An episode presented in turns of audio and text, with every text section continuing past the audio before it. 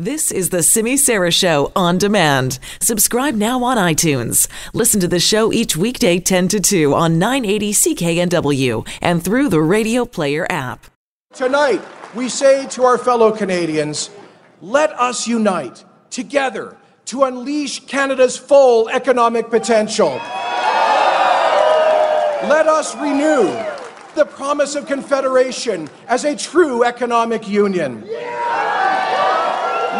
Let, us begin a new era in Canada, putting behind us all the barriers to trade and mobility that make us poorer. That, oh, that is Jason Kenney speaking last night. Alberta's provincial election yesterday wasn't just Alberta's. Like, we may not have been able to cast a vote, but the rest of Canada will feel the impact of that election. And that is exactly how Jason Kenney wants it.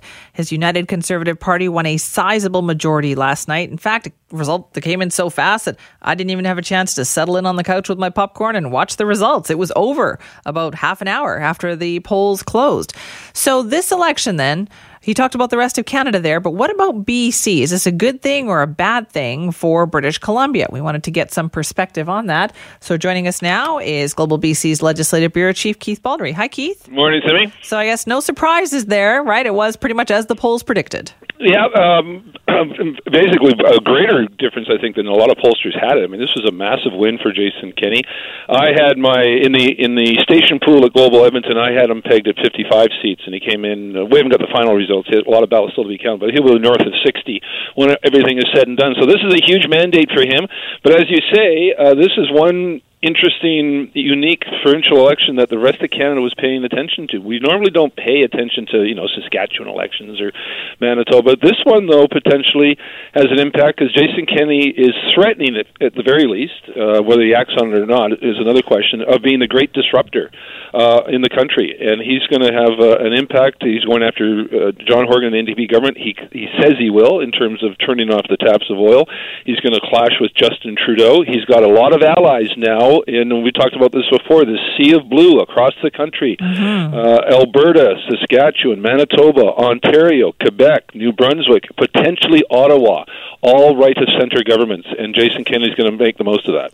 And do you think the things that he was saying about BC then, how much do you of that do you chalk up to, you know, election campaign mm-hmm. bluster and how much of that do you think he will follow through on? Well, I think there is a, a big difference between campaign rhetoric, really aggressive rhetoric, and the reality of governing. And I think, uh, you know, even the BC NDP found that out, uh, going from sort of an activist bent opposition in this province to suddenly becoming a government that can't act that way. Uh, there's certain reality. So Jason Kenney talks about turning off the taps. Well, this is how it would work. He'd proclaim into law Bill 12 that gives the energy minister the power to revoke uh, uh, licenses for companies to ship uh, energy products, fuel, outside of Alberta. Well, that that would penalize British Columbia. That would also penalize all the companies involved yeah. in that industry. So, you know, look at it from the other end of the pipeline here, folks. Does Jason Kenney really want to engage in a war against BC, which would hurt uh, companies that are already reeling from a, a real uh, shock in the in the petro petroleum industry? I yeah. mean, this is uh, adding fuel to the fire. So I, I'd be surprised if he's going to do it. I think he will proclaim into law Bill 12, but I don't think the energy minister is going to be revoking any licenses anytime soon. He will want to talk to Horgan, and I think he's going to be find out. I've been saying this for some time. BC is not really doing a lot to stop this pipeline. Exactly. It's got one sort of obscure constitutional argument in court, and that's it. The BC NDP government has been granting every single permit to Kinder Morgan throughout the entire process of, of this of this project, and now to TransCanada, owned by the federal government. It's really not doing a lot to stop this pipeline. If Jason Kenney wants to look to why this pipeline is not going ahead, look at the federal government, which has been penalized by the Federal Court of Appeal for not proceeding properly, checking off all the boxes to make this thing built according to the rules. That's where his fight should be, and I don't see really what the point of picking a fight with BC is. Yeah, but do you think that gets lost in all this too, Keith? Because I was reminding people of that earlier this week. People go, "Yeah, BC's being obstructionist," and I'm thinking, "Well, no, we're not. We haven't really done anything." No, we're not. I mean, John Horgan has vowed to use every tool in his toolbox to stop this. And we're, the joke around the legislature, it's a pretty small toolbox, and it's a really kind of a tiny tool because it's really this constitutional argument in court that argues the a province should have control over what flows through a pipeline that's, that flows through its borders. And for years, the law has been clear: the federal government has that jurisdiction, not a province. So BC is asking for a, ju- a, court of appeal to make new law here. And every legal observer I've talked to said that it doesn't see much of a chance of BC succeeding. So again, Jason Kenney sounds good on the campaign trail. Yeah, I think the realities of government are going to hit home, and he's going to continue to talk blusterly, but he's not going to act on it. But this does kind of isolate BC. Uh, uh, a bit, doesn't it? Like as you mm-hmm. mentioned, that kind of blue wave and all these other provinces. It's going to be easy for these other provinces to pick on BC. Yes, and where I think BC is going to be at a big disadvantage over time is the NDP has promised uh, to c- continually annually increase the carbon tax. It could very well be the case, depending if Andrew Scheer wins in, in the fall or not, that BC may be the only province with a carbon tax that is getting bigger and bigger every year, and that may put British Columbia at a serious economic disadvantage against the other provinces in terms of attracting investment. So that's where I think Horgan has to be a little concerned that not all provinces come anywhere near the NDP's position on the tactics and strategies needed to fight climate change. And we may be an outlier on that issue, and it could be proved to be very expensive for.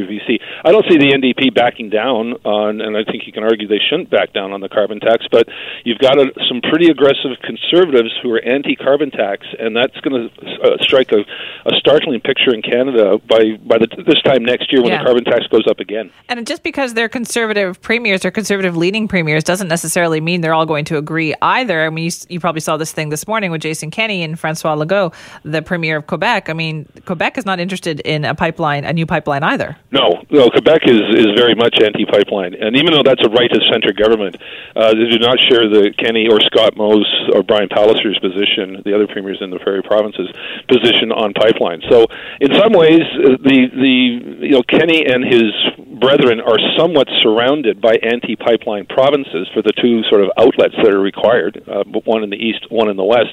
But it, it, the the fascinating part of this is that they do have an ally in Justin Trudeau, uh, who who's also trying to get this this pipeline built. What's added to the mix, though, Simi, is Trudeau sort of pushed this pipeline through Alberta with the acknowledgement from the Notley government that they would do it would do all it could to uh, engage in a, in a climate action plan. Kenney is now abandoning that position, and that was the quid pro quo for the Trudeau support for that pipeline. So who knows where this thing is headed? Yeah. I still think uh, there's going to be a push to build this thing. I don't see Trudeau backing away from it in an election year, but I tell you, Kenney's addition to this this table of players is going to be a fascinating thing to watch going forward. Yeah. So in the end, do you think is this a good thing or a bad thing for BC? I think because it's disruptive, I think potentially, I think the negatives outweigh the positives, uh, just in terms of the the threat of economic disruption. I mean, again, if he follows through on his threats, it's a bad thing for BC because it would wreak economic havoc in in parts of the economy. I mean, he's talked in the past, and I have no idea whether he's going to follow through on this on mandatory truck inspections at the border. You know, slowing down the commercial uh, truck yeah. traffic. You know, people forget just how the economy works. So so much of our economy depends on the flow of goods and the timely flow of goods and everything you eat and wear and buy comes usually through a container um, a cargo and then by a truck. And if Kenney starts playing games on that, or a tourist boycott, for example, uh, banning companies from bid, BC that, companies from bidding on Alberta Crown contracts, that's it could be quite Alberta. disruptive. Like you know, you slow down truck traffic yep. coming from our ports to Alberta. That's going to hurt people in Alberta. And there he was in that speech, that clip that we ran too. He talking about breaking down trade barriers. The thing, like it's almost like he's contradicting himself. Exactly. That's why I think the realities of governing are going to run up cold against the the harsh campaign rhetoric. I mean, he said what he said. I think to get everybody's attention, and sure, he had a big majority. But again, I, I point to the NDP government here. You know, in opposition, the NDP was all about stopping the Site C dam. Yeah. All about the negatives of the LNG industry. Uh, all about banning fracking. Well, you know, they're in government, and the realities take hold. Well, they're going to build the Site C dam. They're embracing the LNG industry, and there's no way they're going to ban fracking because that's what heats natural gas heats everybody's home. So, rhetoric doesn't equal governing, and I think Kenney's going to run up against that. Keith, thank you for your time on this today. Anytime. Take that care. is Keith Baldry, our Global News Legislative Bureau Chief.